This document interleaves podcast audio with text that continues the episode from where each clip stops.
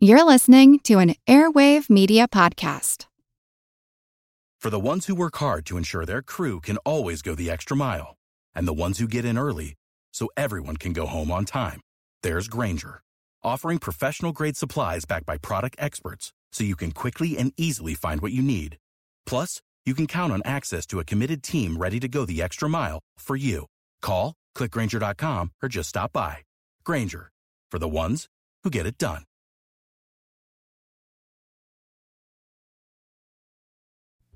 A wide range of drugs, everything from antibiotics to antihistamines, are showing up in our rivers, streams, and water supplies, and it's having an impact in our environment. So, what can we do about it? I'm Jim Metzner, and this is The Pulse of the Planet. Commonly detected drugs include caffeine, antibiotics, antihistamines, antidepressants, and then, of course, painkillers and analgesics like ibuprofen and acetaminophen. Emma Rosi is a senior scientist at the Cary Institute of Ecosystem Studies. There are a lot of things we can do about this. One of the problems in the U.S. is the failing infrastructure. Our wastewater treatment plants and the pipes that carry the sewage to wastewater treatment plants are in serious state of disrepair. We should invest in upgrading and maintaining our sewage infrastructure.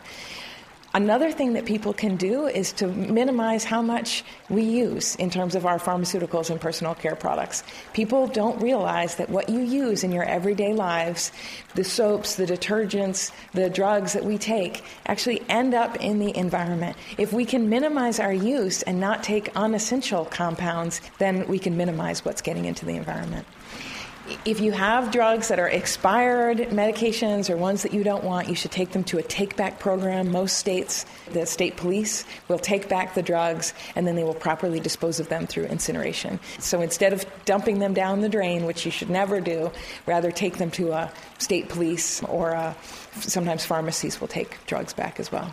A lot of drugs actually end up in landfills through disposal in our garbage, but that's just putting the problem to some other day, some future time, because in the landfills they're not going to break down either. So it's best to dispose of them through incineration.